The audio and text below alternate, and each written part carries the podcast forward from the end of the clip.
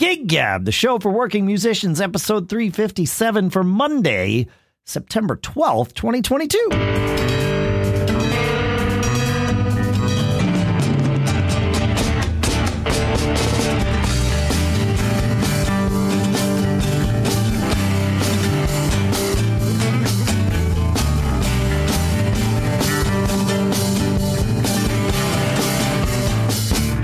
Folks, and welcome to Gig Gab, the show that is by, for, and about working musicians here in Durham, New Hampshire. I'm Dave Hamilton.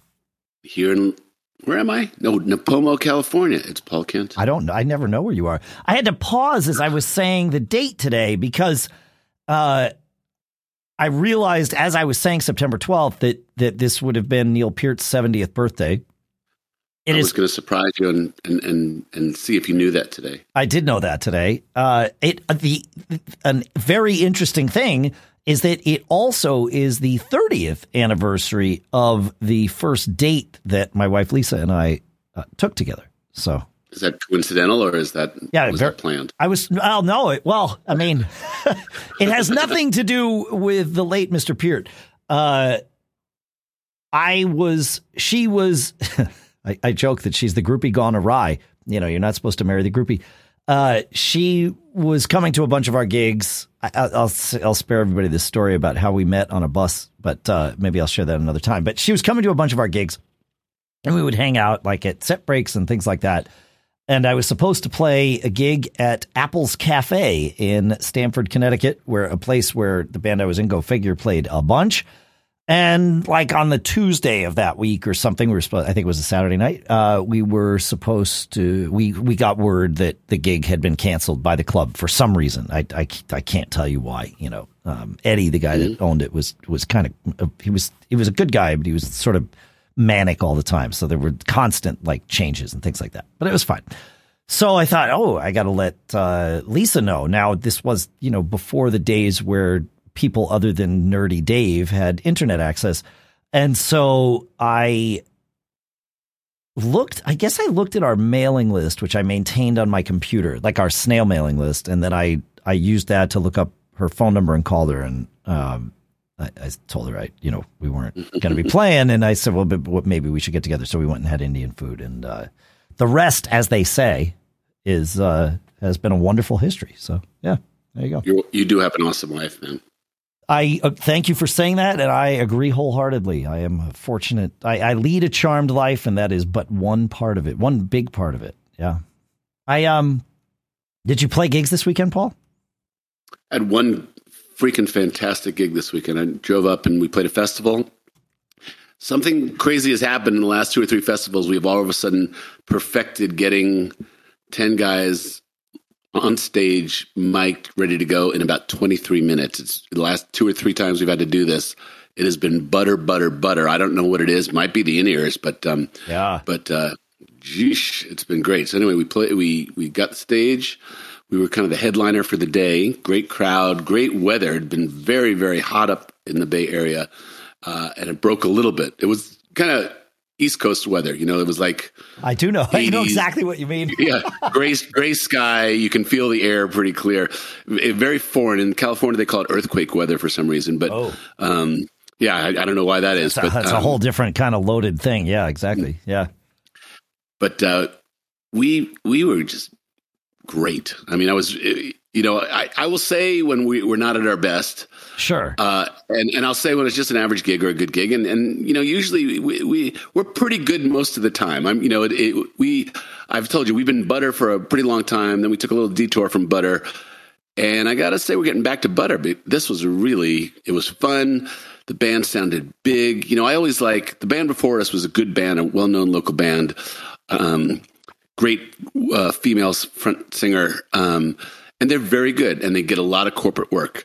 And um, whenever there's a band like that, very polished before us, we're a different style, right? And so we have to come out and kind of really be us. You know, we have to really just have that big ten-piece sound, energy. You know, that's how you, that's to me, how you differentiate my band from a band with an awesome female singer, right. You know, because they cover a lot of ground, right? Yeah. So how do we be how do we be a great dude band? And uh, we just came out and we crushed it, and we just we owned That's it. Great. Two straight hours, no break, and it was great. That's awesome. That's great. I'm glad yeah. to hear that. I'm glad to hear that you're getting the logistics down too. I had some uh, interesting logistics this weekend. I, well, I, I I said I lead a charmed life, and it's true. One of actually two of the things that make up that charmed life is I, I play in two fantastic bands right now with mm-hmm. uh, we've got great players, great songs, uh, just like and I got to play with both of those bands this weekend, that being Bitter Pill on Friday night and Fling on Saturday night.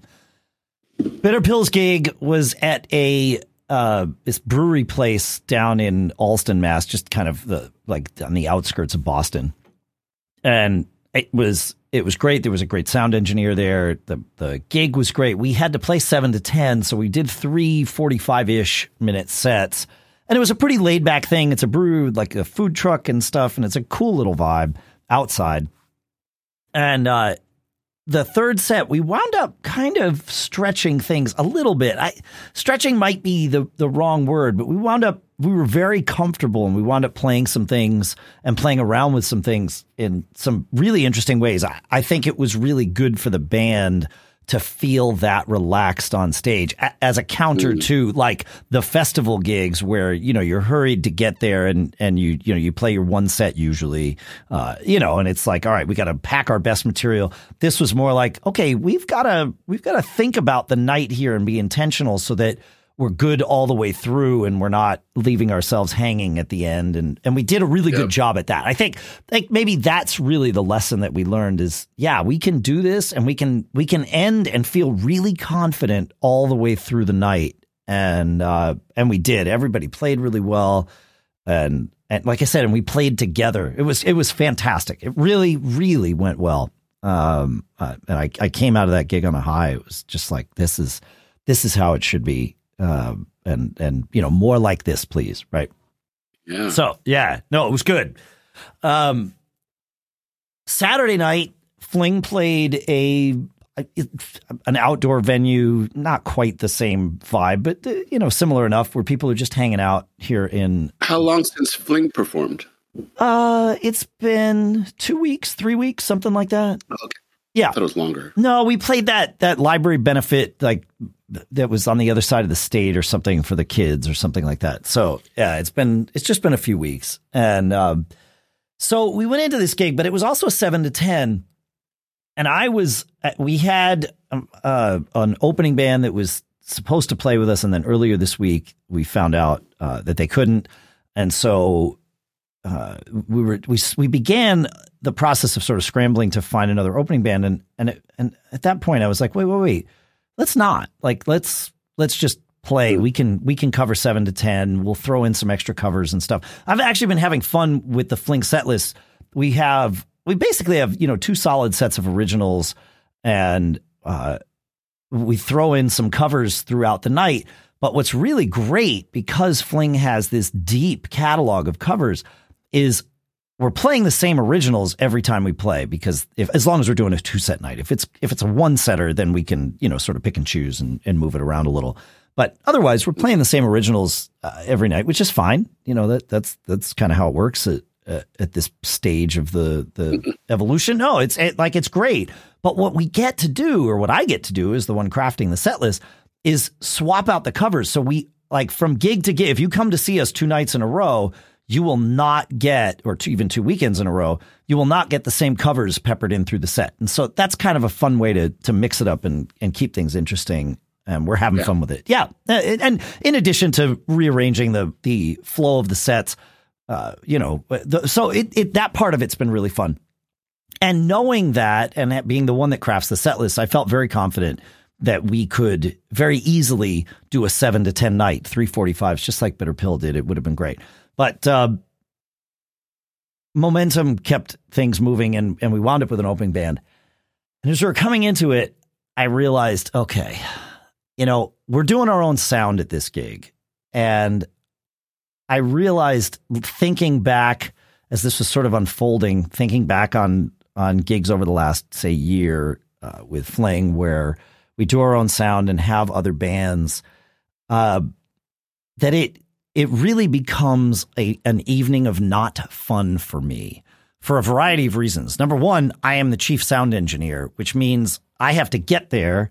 And and usually when we have a, a an opening band or a band playing with us, you know, we're using my drums. And so I've got to set up my drums, get things right, then move my snare drum and cymbals out of the way so the opening band's drummer can be there, set up all of Fling sound, sound check the opening band, run the sound for the opening band. Then when they finish, I've got to, you know, cut the sound over to whatever Fling needs. And thankfully, we have enough inputs on the board. So even if they're using Fling's microphones, I literally move the the inputs to empty channels for the opening band. So I'm not ever messing with what we've got going with Fling, which is great. Um, but, you know, I've got to cut all like save scenes and stuff like, you know, you I can save your board of yours. Yeah, yeah. I've, I, I've got the um I've got the Mackie board. I can save scenes for sure. But in a in a time crunch scenario like that, There are all the, doing it with scenes, regardless of the mixer. I've always found things where it's like, oh, crap, I've made a change here to like the way the, the while I'm doing the sound for the for the opening band, for example, I might uh, make a change to the way, say, the kick drum is E Q'd. Now, that's the same kick drum that's going to be. That's the one thing that doesn't cut over. Right. Because it's it's going to be the same kick drum. Or I'll make a change to the way the mains are E Q'd. Well, if I cut to a different scene, all that stuff is lost, right? Like I'm now going back to where it was. So it, it's just easier to move inputs and it, it's fine that, but you know, it's a thing that needs to happen. And then I need to reset up my drums and then it's like, okay, I got to play.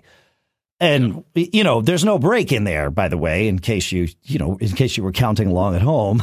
So it's, it's this thing where I said to the guys, I'm like, look, if we're doing our own sound going forward, like we'll do it tonight and it's, it'll be fine. And I'm in and I'll make it sound good. And like, I'm, you know, I'm, I'm, I'm, I've bought in for tonight. It's fine going forward.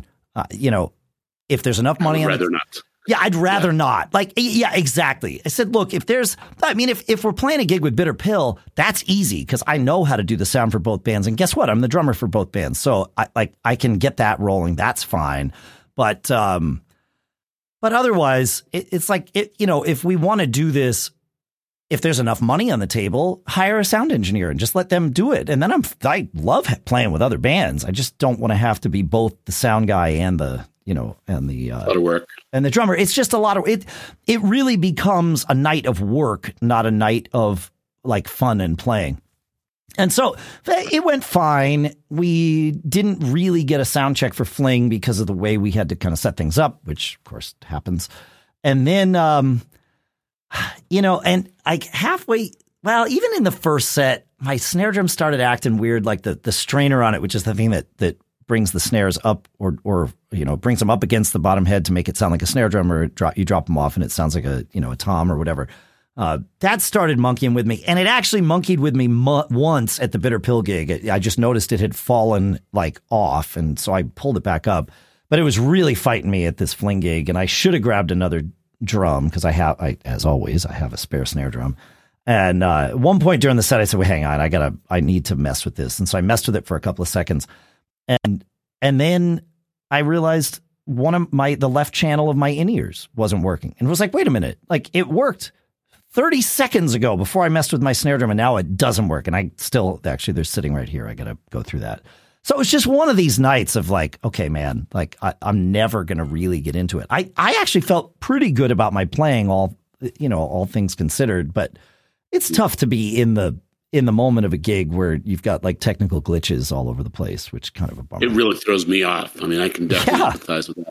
Yeah. Once your head is gone, because you go, you're like, all right, what else is going to go wrong? Or, you know, you're you're focused on that thing. Is it really fixed? Is it right? really fixed? Yeah, that's the problem. Exactly. Yeah, it's, it's hard. I get it. Yeah. So it was just one. And it, you know, it, it happened to be those two problems were not related to the fact that we had an opening band or any of that. Like those were just their own sort of things that chose to plague me on that night. But, um, But yeah, I was just like, man, it was so stacked up. By the time I got home, I was like, all right, whew, thank goodness that's over. You know, like I made it. I survived. I'm back home. I have a couple of pieces of gear I need to take a look at before this weekend's gigs. But um, yeah, so, you know, made it through. But those are the things like you learn and, you know, there's there's There, you get some content out of it for your podcast. It's uh, glass half full type of guy. Uh, you gotta find you gotta find the half full glass somewhere. For yeah. Sure. Yeah. Hey, um, we got an email from listener Jason, and this is somebody that we had uh, talked to and I think talked about on the show a while back, where he was asking our opinion on whether we thought it was a good idea to offer or agree to a discount for the first gig uh, in order to get your foot in the door so that you can earn, you know, your your fair wage, your full wage down the road. And we shared our thoughts on that when when this happened, Paul, back in January. And uh, today we got an email from Jason to feedback at gig gab podcast dot com, where he says, um, it seems like that strategy has really paid off. And it's a university-affiliated venue, uh, if you don't remember from January, which I don't expect you all do. Uh, it, and so this there was there was some reason to think that that this might work out. And he says, uh, so it's really worked out, though I've had to do a little more wheeling and dealing than I like. The first booking last spring was the heavily discounted one. Their event was poorly attended, at least it seemed that way to us, though people reacted to us well, including the woman who booked us. She contacted us to play at a large charity event, which happened a few weeks ago. I quoted her our full, pli- full price, and she balked a little. After a little back and forth, I gave her a small discount on the charity event, which was the uh, same we gave to another nonprofit charity event. So they kind of used their own charity pricing for that, in exchange for booking us for two of their football tailgates this fall at full price. In the end, it's proving to be a fruitful relationship. Uh, he says the charity event went well, and also got good feedback that there were so many different things going on that we were really just background music, except for a handful of diehard dancers. And based on some Instagram Instagram posts of their last football tailgate, those events may end up being similar. Load in and out is extremely inconvenient. Elevators with security passwords. Oh, man. God.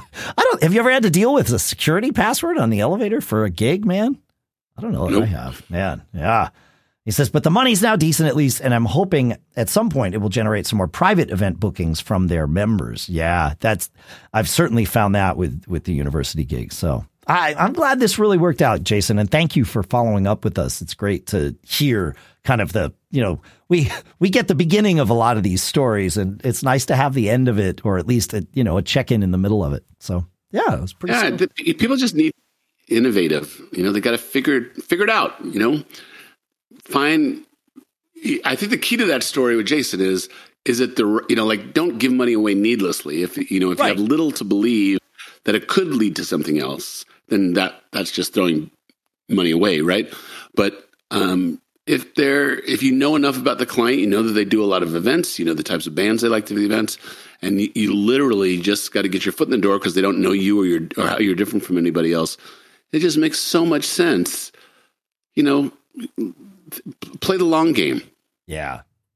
But make sure you can see the long game, right? Like that. And, and here, Jason clearly sh- could, like back in January, he, he believed he could see the long game. Really, he was coming to us for a sanity check, but, uh, it, it, well, I mean, I think so, you know, that's kind of how I, how I remember it, but yeah, I like, that's it. Yeah. Look at, look at the long game. Do you see one there? And it, you got to be careful not to employ too much wishful thinking in those situations. Oh, I, I do agree with that. And actually, there's one thing that was in his email that you just said about how response was good, right? Yeah.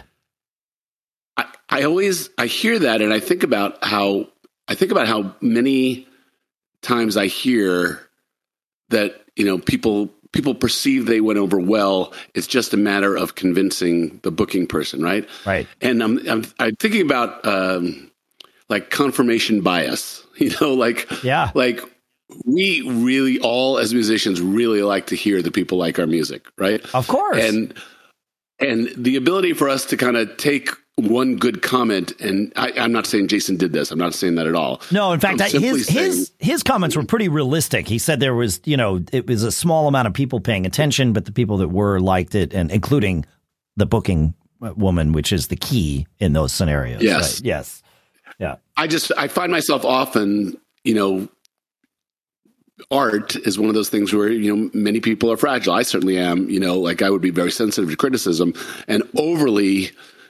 Uh, I, I would put way too much weight on on the good comments, right?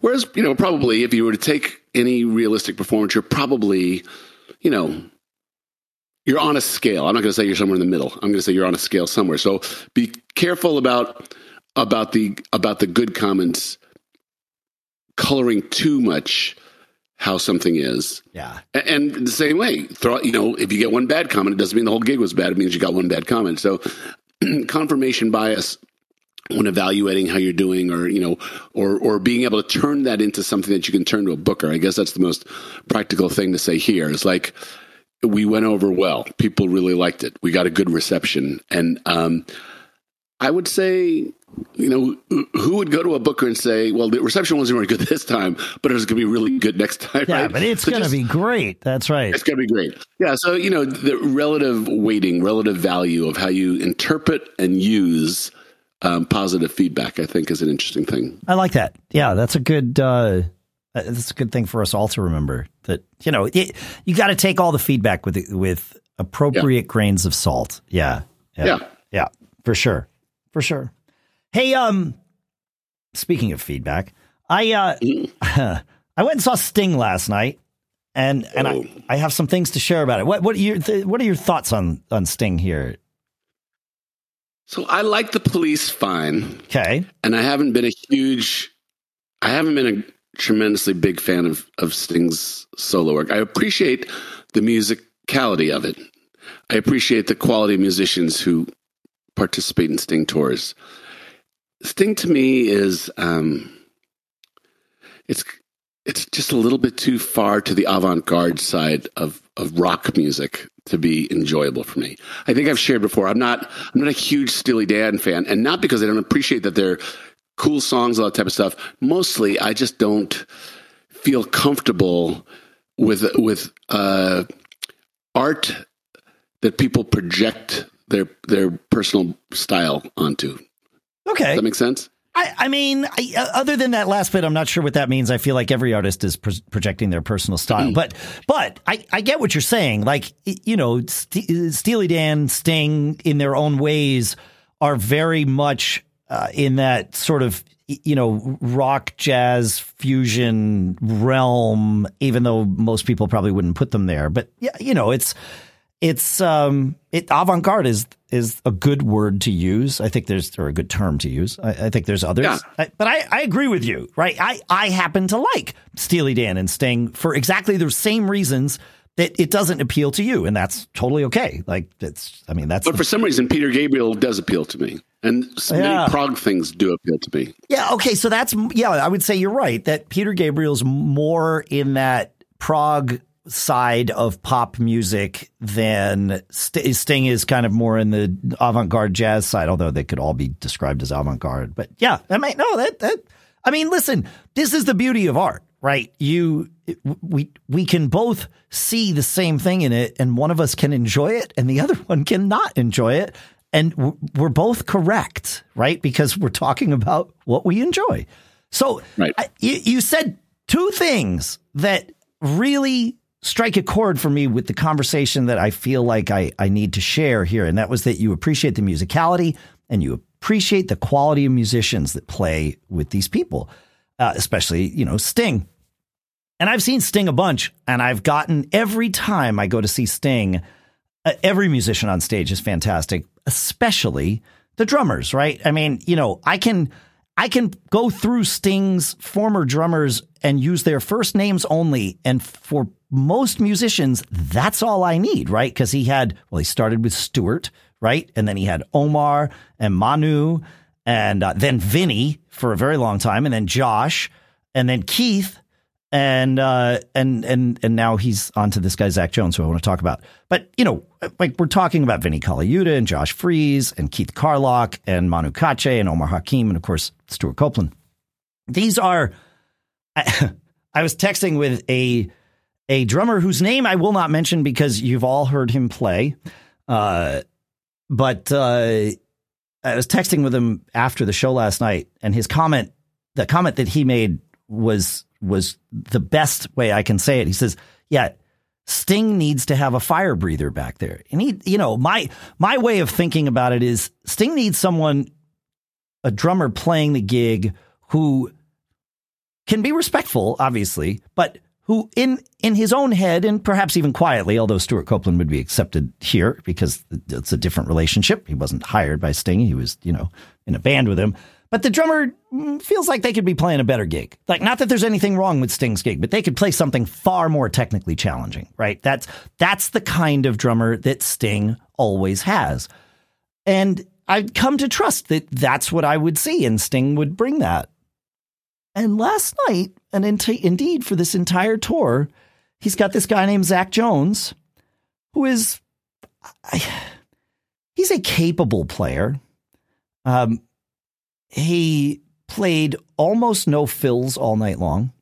And and this is this is that last night wasn't an off night or anything. This is just how Zach plays. Uh, there was no flourishes or any of those things that you would expect out of a Sting drummer. And there wasn't that tension of the drummer kind of pushing things while Sting was pulling things that makes really work for the Police, but also kind of works for everything else that Sting has done. And so the show, like everybody else on stage was playing their ass off, and this guy was just playing, and it was a little weird watching this. Uh, it was, but we went, the four of us went, my wife and our two kids, and so I wasn't standing next to my wife. Our son was in between us, and usually we'll have like a little. I mean, we don't talk through the show, but you know, in song breaks or whatever, we'll have some comment or whatever to to share with each other. But we didn't talk at all through the show. So as we were walking out, she's like, I have thoughts about this drummer, but I really want to hear what you have to say, you know. Mm-hmm. And uh, it was like he Zach comes across as very much a songwriter's drummer. Like he was playing the parts to these songs that you would play if it was someone that had written it on an acoustic guitar and was showing you the tune and was just like, hey, come out on Friday night and back me up. Here's how the songs go. Right. And uh, and I was like, yeah, OK, fine. I play two and four and just like kind of, you know, play along and it'll be great. You know, it'll I can I can support that. Sure. But there wasn't the the the the the yin and yang of Sting versus. It's always Sting versus the drummer. I mean, I know they work together, but but there's always a little bit of that tension there. And that wasn't there last night. And it was really kind of weird. I, like, I, I don't get it. I don't understand why Sting wants that kind of drummer with him after a career of playing with, you know, heavyweights. Who had this guy played with before? Not many people. Uh, I mean, he's done some studio work in New York. He played with, uh, I can't remember. There was a uh, kind of a, a indie pop band, female singer songwriter kind of thing that that he had some moderate success with. He played. He recorded drums on that album, uh, fifty-seventh and something, whatever Sting did with Shaggy. Uh, I don't know, five years ago or something. He played on a couple of tracks on that. And I guess that, you know, that that's where the relationship began. And then earlier this year, Sting called him for the for the road. So it was just kind of weird. And and I saw an interview with him uh, I, earlier this week because I, I was wondering, I'm like, wait, who am I going to get to see? Because I thought it, for some reason, I thought it was Carlock, Keith Carlock. And uh, because he did the most recent tour with Sting. And then Keith was playing with um, uh, Krantz, Carlock, and Lefebvre uh, right here at, at Jimmy's place, believe it or not, on uh, that I talked about last week on the show. Mm-hmm. He played there Thursday night. I didn't get to go see him. And I thought, well, that's okay. He's playing there on his off night. You know, I'll see him on, on Sunday or whatever. And it's like, and then I looked at their schedule. I'm like, no, I'm not going to see him on Sunday. Who am I going to see? You know, and I found an interview with, with this Zach guy from back in July. And he said, you know, the, the interviewer asked him, how do you approach stepping into the shoes of, of giants, of, you know, drumming royalty? And he's like, you know, I know that I can't play Vinny's part on like Seven Days like Vinny could, because Vinny's the only one that's going to play it that way. He's like, so I have to interpret these songs my way, which, of course, that's a healthy thing. Great. Fine. And uh, he said that the, the band is really kind of loose about this in, in the sense of play whatever you want within reason. And if you don't hear anything, everybody's OK with it. You know, if, if there's some comment, then they'll come and talk to you. And, you know, Dom or uh, Sting's guitar player has been with him forever, or Sting will, you know, say, hey, change this, do this differently or whatever. But, um, yeah, I don't know. It just it was there was no drive from the the drum stool. And like, if you can imagine Police songs without the drummer, like on the edge of speeding everything up to the, you know, being too fast and without any energy. And it's just it's so it's weird. So I don't know. Mm. Yeah, I don't know. I mean, obviously, let me put it this way. This is going to sound terrible, if, as if the rest of this hasn't, by the way. Uh, I have never been at a Sting show before and thought I could do this better. Uh, right. Like, I mean, I'm usually there watching like Vinnie or, or, or Josh Freese or, uh, you know, and when I say Vinnie, I mean Vinnie Colaiuta. I, you know, these are people that are like so far beyond what I can do uh, that it's inspiring. And last night it was just frustrating. So I, I mean, it, weird. Yeah. I, I assume Sting's aware of all of the things I've just said. Like this it, either is his desire or, or, you know, he's accepted it as his, as his lot in life at seventy years old. I don't know, but I know that he's, it's not lost on him. Obviously, like he knows what's going on mm-hmm. on stage and he knows who he hired and the guy's been with him since, you know, February or March or something. So it's not like he had, he, you know, I don't know. I don't know. I think you're, you'll probably get some mail about this, although it, I'm sure I will. It'd be interesting. Yeah, it'll be interesting to see if, like, on any Sting fan boards, if anybody else is is uh, is feeling it the same way. He he played uh, he played in New Hampshire here on Friday on Saturday night, but I was playing with Fling, so I, we went to Maine last night on Sunday night to see him, and the reports that came in, fr- you know, from friends, because there were a lot of people around here that went to see him on, on Saturday, were like, yeah, the drummer, you know, he was okay, but uh, I don't know. It seemed like maybe he was laid back too much. Maybe they instructed him to lay back too much. So it's like, well, from the interview, no, you know, they didn't. Um, mm. So, and it, what one thing was interesting, they had had that song Seven Days, which is actually in five, and it's got a very interesting pulse in the The kick and the snare play in five, and then the hi-hat sort of goes across the bar line. And it's, it's, I mean, it's, it is it, as Vinnie Colaiuta as any drum part could get, right? Like that, it's yeah. just one of those things. And uh, that was one of the songs that he talked about in this interview from like July or something. And they had it in the set up until Saturday night, and they swapped it out for Spirits in the Material World. Now, I don't know why, but, you know, I mean, things happen through a tour. You decide to retire things and bring other things mm-hmm. in, but it was like, as the show started, I was like, uh, how's this guy going to approach Seven Days? Like, I, I don't even know, like, is this song, like, can he even do it? Like, I don't know. And, uh, I didn't get the chance to find out. So, you know, whatever. It's weird. It was weird. I was rooting for him all night. He, he rarely sort of delivered on, on anything. It was, oh, weird. Yeah. It was weird. It was weird. Yeah. It, it, and it was kind of a bummer, to be perfectly honest, because it was the every time I've seen Sting in the past, I've said, oh, man, my daughter would love this. And uh, and we did love the show. The rest of the band was on fire. He's got this harmonica player with him that is just outstanding. And uh, two, well, depending on how you count it, somewhere between two and four people uh, singing harmonies. And they are all spectacular. Uh, and then, of course, it's um, I can't remember Dom's last name, but his, his guitar player, but he's also got mm-hmm. Ruf, Rufus, Dom's son, uh, also playing guitar. And the two of them play, like, everybody played great. Sting sounded great. It was, I mean, it was, it was an enjoyable show. It was just kind of weird. So sounds um, like it. Yeah. I'm curious to, to be told I'm wrong, or to be told why this, like, if you have any, you know, info as to how this transpired, send it to us. Feedback at gig gab podcast dot com. We will either share it or not share it if, uh, you know, depending on your wishes. I, I would love to know. So. so to scale that back to, you know, like the world that we live in. Yeah. I was thinking that many bands are in the haste to get a band together. Are people picky, or do you... Or you're just like just thankful to, you know, have fine guys who have a, a, a mutual willingness to pay, to play. Are you the question? The esoteric question is, answer it to yourself. Are you playing with? Are you if you were to do it again? Would your would you be with the same guys that you're with now? And it's not, you know, anything to say out loud. but, but. I'm thinking of what my answers would be. This is interesting. Uh, so I will I yeah. will speak about bands I'm no longer in. So any answers you hear are not about current, yeah. uh, you know, present present band company, all excluded here. Um, I have I have done both. I have been in bands that are formed out of let's let's say circumstance, right? You know, especially the early the earlier in life bands, uh, for the most part, were we're friends and we play music together. But even those, like, there was a selection process of like, well, I, I would rather play with that bass player than than this guy, or that guitar player than this guitar player. That singer is fantastic, it, you know, like those those kinds of things. I. It's hard to, but I have played in bands where it's just been, especially where I'm hired into the band. Uh, that's very much a circumstantial thing. Now, I mean, I have the, but you're choosing. But I am you know, choosing you're, you're every gig. Forming a band, yeah. I'm Correct. thinking more about.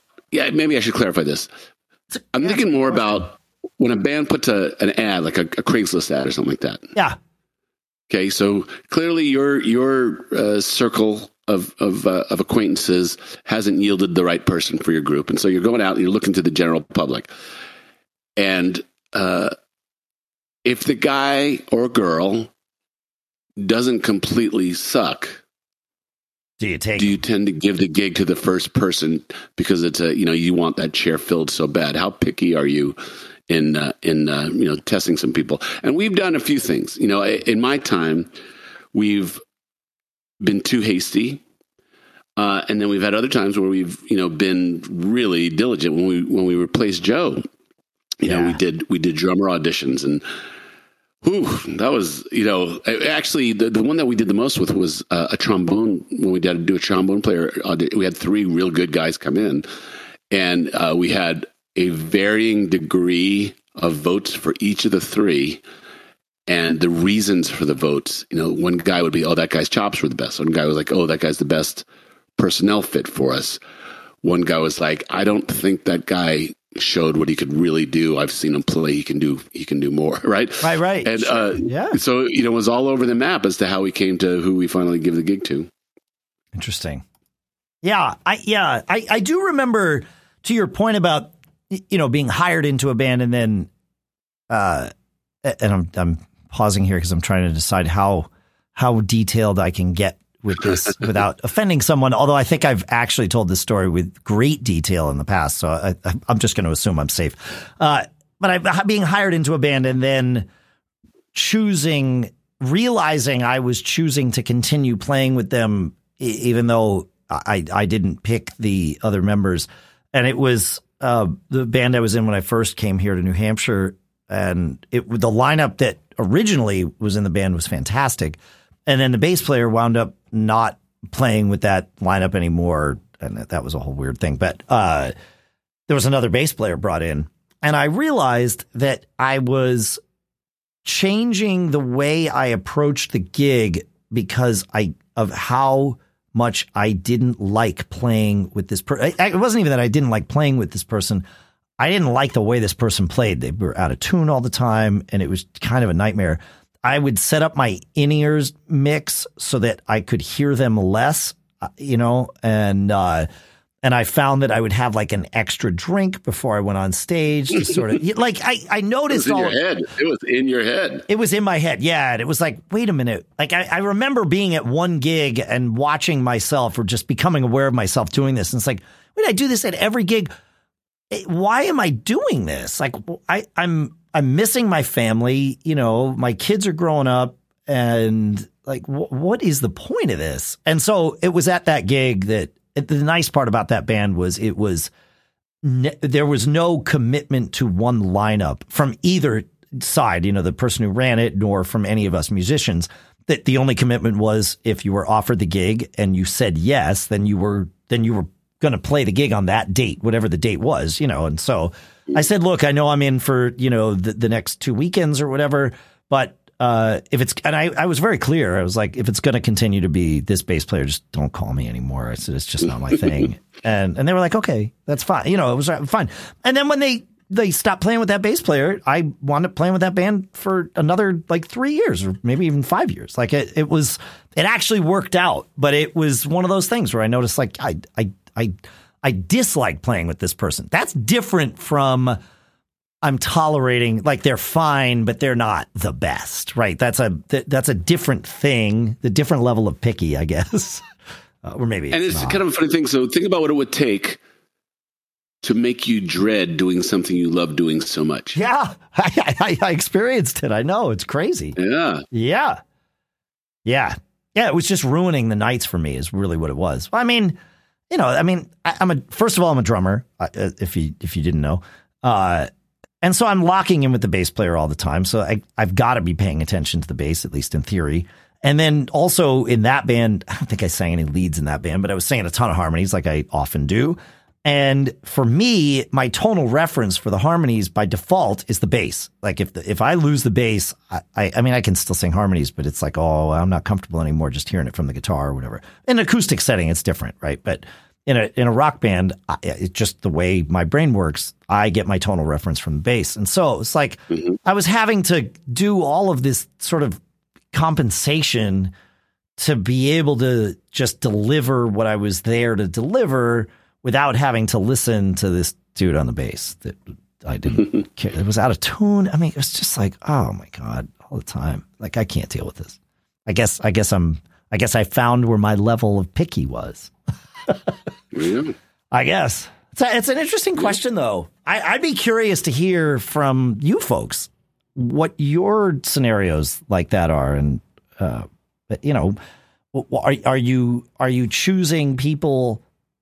Where's your, where's your barometer? Right. I mean, I think this is, this is not a binary thing, right? You know, it's, there's a continuum here and, and where, where do you fall on the continuum either with your current band or if you have an interesting story about a past band or something? Let us know. Feedback at gig gab podcast dot com. We, we love to hear it. Just like you like to hear this stuff. Yeah. It's good conversation. Yeah. Yeah. Yeah. Now you got me really thinking, but the, the, Uh, I'm not going to say anything about the bands I'm in. It was it was going to be all positive, but I, I wasn't. I'm not even. I, I promised. I, I said I wasn't going to open that door, so I'm not going to open the door. But it was it was going to be all good for the best. I think. I guess. I mean, you know, yeah, it's good. I like I said at the beginning of the show. I and I mean it.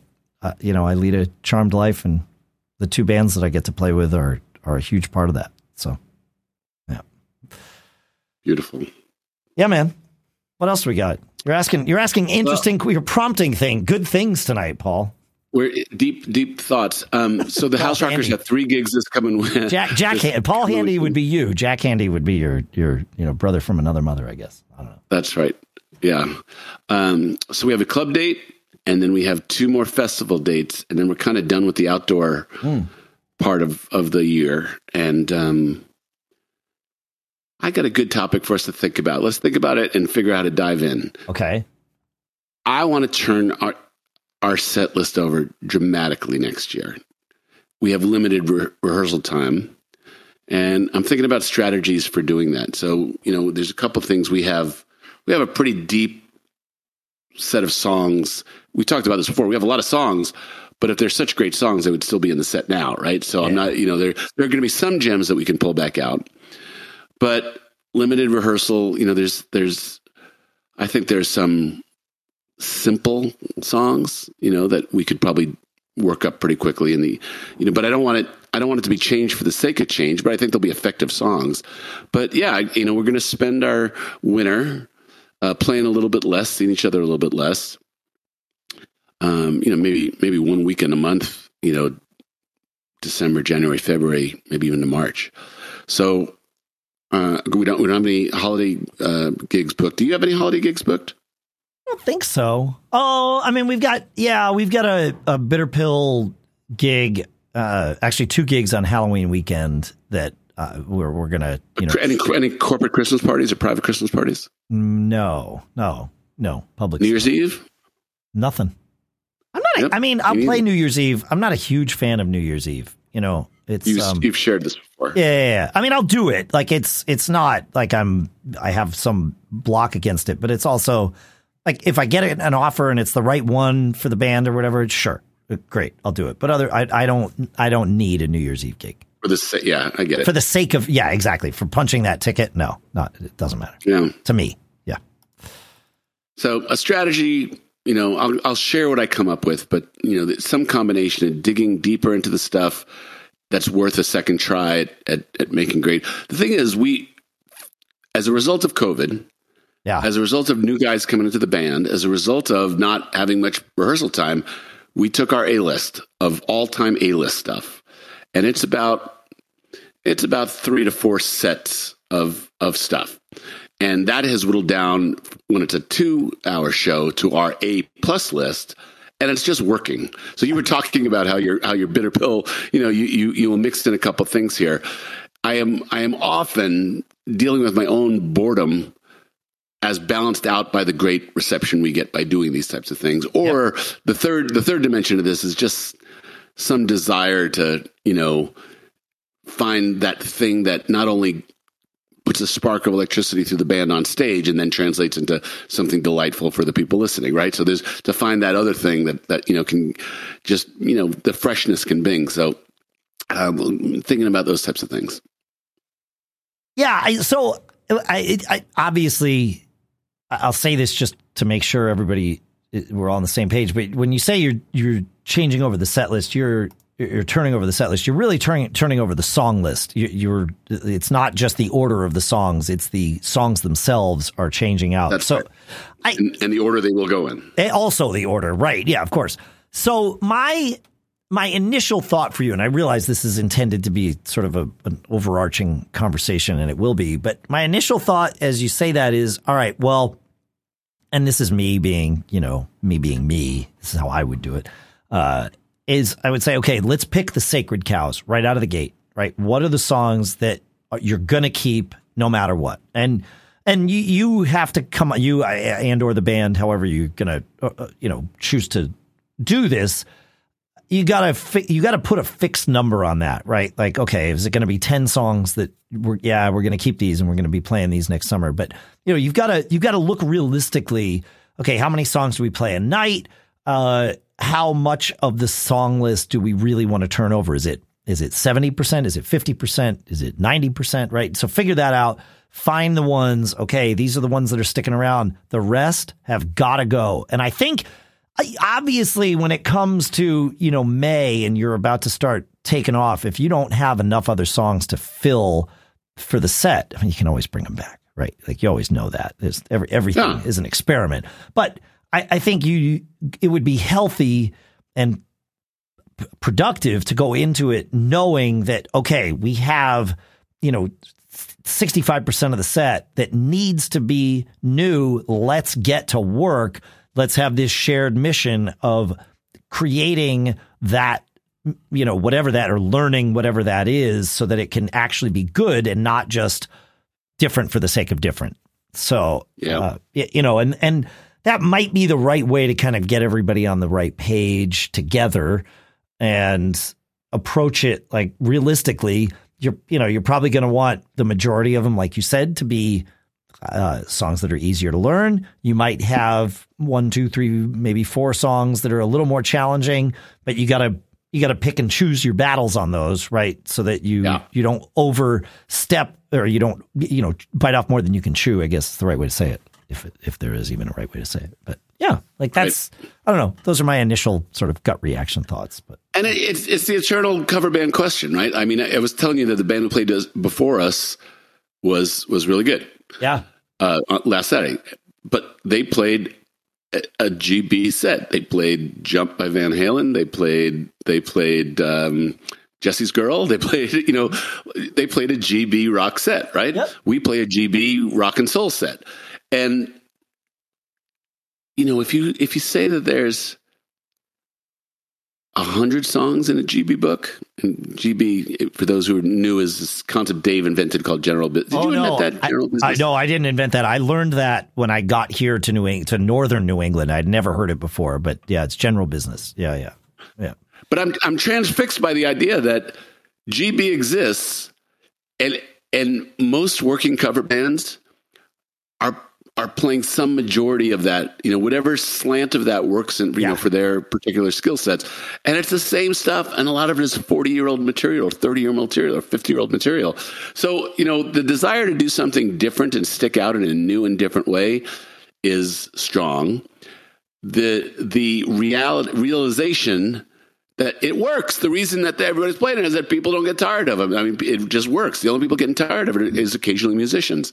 So, you know, to pick a strategy about which way you want to go, we could probably play the sets that we're playing for a while. Will people say, ah, I saw them, you know, good show, you know, I don't need to do it? Or do people really remember I don't, you know, I don't, I don't know that that many people come to see us two nights in a row. Well, that Maybe. that's the thing is like, you know, how often are you playing for the same people? And, and if it's, if it's not that often, well then, you know, like a wedding band. Yeah. yeah. Wedding band is a great yeah. example of, you can literally play the same songs in the same order every night, swap out the Forever. three requests, you know, and, and that's it. You know, you're, you're, you're going to be learning new songs as things evolve because you've got the the requests, and that's kind of a thing with the wedding band. And, you know, every now and then one of those might be like, hey, I, we should keep that, you know, like that. And then that's it. Like, that's how the, the band evolves, and, and it's totally fine because you're not playing for the same crowd over and over again. And if you do happen to play for someone that has seen you, they very likely are hiring you because they want exactly the same that, thing. They want that. Yes. Right. If they're not seeing you every weekend, they, you know, they saw you two years ago at their cousin Eddie's wedding. And now, uh, you know, I want you to play at my daughter's wedding. And so like, can, do you still do that? Yeah. Well, I want that, you know, they, they don't want you to, to oh yeah, no, we changed. Now we're like a, Uh, a death metal uh, wedding band, but you're going to love it. You wait till you hear our version of the chicken dance. Our version of, yes. uh, I don't know. Yeah. You know, the, the, the time could be just as well spent on creating cool medleys or, or, or, you know, transitions between songs, or, you know, some kind of show to your show, those types of things. Yeah. But I don't know. I don't know. It's the eternal quest, right? You know, to, to get the, I, I think freshness is good. I mean, I, I like it, but I do certainly understand and have seen the value of just having a really, really polished, you know, G B dominated yeah. show. Yeah. Keep, you know, people keep coming back. People keep coming back. You know what's funny to me is we, we played, we played a show not too long ago, and someone hadn't seen us for a while came in, and literally we were, some of the songs we're doing, we've had for a long time. And to have someone who has seen us fairly often come in and say, "Oh, I love the new stuff you added." yeah, not so. yeah, not so. Not so. That's okay though. So, yeah, it's um, yeah, it's interesting. So I don't know. I, I'm curious. I, I'm I'm curious to both be a fly on the wall and and. be the peanut gallery as well while you're going through this process. I'll happily share my yeah. thoughts, and, and I will fully expect you to throw them away, and I'll be fully incensed when you do. So that'll be great. No, I won't be. It's so I, I heard a song from a band. I'd heard of this band the other day. Uh, I've known of this band for a while, but didn't really know them. They're, they're you know, kind of a, a new generation, but this, this um, Vampire Weekend, do you know them? Yeah, I, I, I, I like that band. I've, I saw them. I was at the South by Southwest. They're a really big deal, actually. Yeah, I was there and literally throughout the week watched them go from, I was in the club, I, and I got, I got word about them early in the week, and I saw them with like thirty people. And then by the end of the week, there was literally a line all the way around the block to try and get into the club. Mm-hmm. And I saw them. Obviously, it was a packed, you know, packed night. But yeah, they're and yep. I've seen them since then. I've gone like to their, you know, when they tour around. Yeah, they're I like that band. They're a good band. But, yeah. But I, I just kind of like me, you know, I'm I'm only about forty years late to everything. So I, I just heard some of their stuff and it's just, oh, this is awesome. And then like, well, wouldn't it be cool to take one of those songs and, you know, and we have it, and then we'll appeal to. It'll surprise some people, but it's a great dance groove no matter who it is. Yep. And but it's good to get some fresh, younger stuff. And I actually wonder, why are there not bands that are playing the best of uh, there's not cover bands that that would play that type of material and put a good dance show together where they could play the, you know, the festivals and the concert series that we play uh, of of mostly like indie rock that's danceable indie rock. I don't know. I just you just don't see it enough. It's really, really great it's, music. It's true. You're right, because some of those tunes would work great in the midst of, you know, a, a, like you could you could build a G B gig uh, with stuff that's new. I, and I realize I'm I'm mixing definitions here, but you could accomplish the same goal of songs that people know and are danceable and all the things that, you know, a, a G B cover band is typically tasked or expected to do. And you don't need to play the Sweet Home Alabama. You don't need to go that deep, or maybe, you know, maybe you yeah. mix it and do both. I don't, but you know, like, the, yeah, you're right. No, no one's. Well, I guess the question is, do you have to? Right? Like the G D well, book and this exists is the thing. You because look at it the exists. Videos. Yeah. Yeah. Yeah. Yeah. I mean, you look at the cover band central videos that bands post. It's it's, oh, it's G B music. It's just it's still Sweet Home Alabama, or yeah. you know. And there's anyway, nothing, I, I will say there's nothing wrong. There's nothing wrong. No, I, I, Sweet Home Alabama is a, a, a well-written song. Mustang Sally is a well-written song. It, it's just any know, song where you play the first riff and people scream and, and you know, stand get up. into it right away. That's it. Yeah. Yeah. That's that's. But here's a challenge. It's okay. If you're out there listening, out there in, in podcast land, help us craft oh. the ultimate. If you were, if you, if you're, if you're thirty years old. What would be the what would be the ultimate set list that you could play now where you could go up against all the other old guy G B bands that are getting quite a bit, at least in my area, they're getting they're getting a lot of the work. It's classic yeah. rock, classic rock, classic rock, or classic funk maybe, you know. Yeah, right. But what right. What, what would be an awesome set list of, and again, not not I, let's just not let's say rap. Let's just say rock, you know, guitar-based music, right?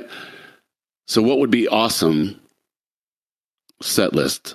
Send us your, I, I would love it. I, I Like I said, that I just got turned on by this Vampire Weekend. I thought they were awesome. They're a great band. And I could definitely see that working. Yeah, great yeah, band. Yeah. Great grooves. Great, great, great grooves. Do you know about the Alabama Shakes? I do. Saw okay. them. They actually, okay. I play, I uh, I told you I went to that, um when Springsteen got the um, oh, yeah. Music Cares Award, yeah. they they uh, they played uh, Adam Raised the Cane at that, and it was they were great. She was great. Yeah, yeah, yeah, yeah. They they were another one of those bands that I saw. Like the same thing happened. I saw them with no one mm. in the room at the beginning of a South by Week, and at the end, you'd line around the block. But uh, but they were I, supposed to be the next big thing, and then and then I actually have not heard much from them in, in quite a while. Well, I think Brittany Howard sort of broke off on her own. Uh, okay, is, is she doing you, well? I, I I don't know. But I, I think that's, I mean, you could, you, you could see that happening right out of the gate. It was like, I mean, this band's yeah. good, but it's her. She was a different level. Yeah, yeah, exactly. It's like, that's great. Like if it works for all of them and they can continue together, fine. But if she chooses to break off on her own, she's not going to have any trouble. You know, you guys are her backing band is, is, is how that was presented, at least by that point in time. So yeah. Yep. Yep. All right. Well, we've got send us, your, send us your song suggestions, you know, any any kind of nineties indie rock type stuff that could actually be a G B set list for the next generation. Yeah. I'm going to I'm going to I'm going to share this with my family, too, because I have I have some, you know, twenty somethings yeah. in my house. Not pop, not Ed Sheeran, not Harry Styles, like like no, indie I'm... rock that made its way through to the, you know, to whatever the mass listening audiences are. You know, I was going to say on the radio, but it's not necessarily the radio. Right. Well, yeah, I'm going to I'm going to the, the I well, and maybe this is a good way to frame it here, too. I, my daughter, because of the what she does for work, she works as an event planner and, and with companies that does that. Uh, she winds up at a lot of weddings. That's just sort of how it works. And she sees different bands. And so and she thinks about the music. She is very like, you know, I mean, she's my daughter. So anyway, uh, I have a feeling she will have some great thoughts about what this set list could be, because it that, you know, that would be the thing is like what. What would work at a wedding for, as long as the crowd was, you know, I mean, the, the target crowd, you're always going to have parents and everything. But yeah, the under forty crowd. Yeah, yeah, yeah. Like what? Are, I love it. Even if half the set is that, right? Like, I mean, for a wedding, you probably need to do both. You still got to play September, you know, those sorts of things. But, uh, you know, what what what are the what's the other half of the set list look like? So, yeah, that's good. I love it. Please send in your ideas. Feedback at gig gab podcast dot com. I love it. This is why I love doing this show. I'm all excited. I, I, when I got here tonight, I told you, I'm like, oh man, I'm tired. I'm worn out. Now look at me. Got to save oh, you from I, that Sting debacle that you went through. Yeah, it's just I, that I, drummer not always performing. You always be performing. Yeah, everybody always be performing. That's right. Later.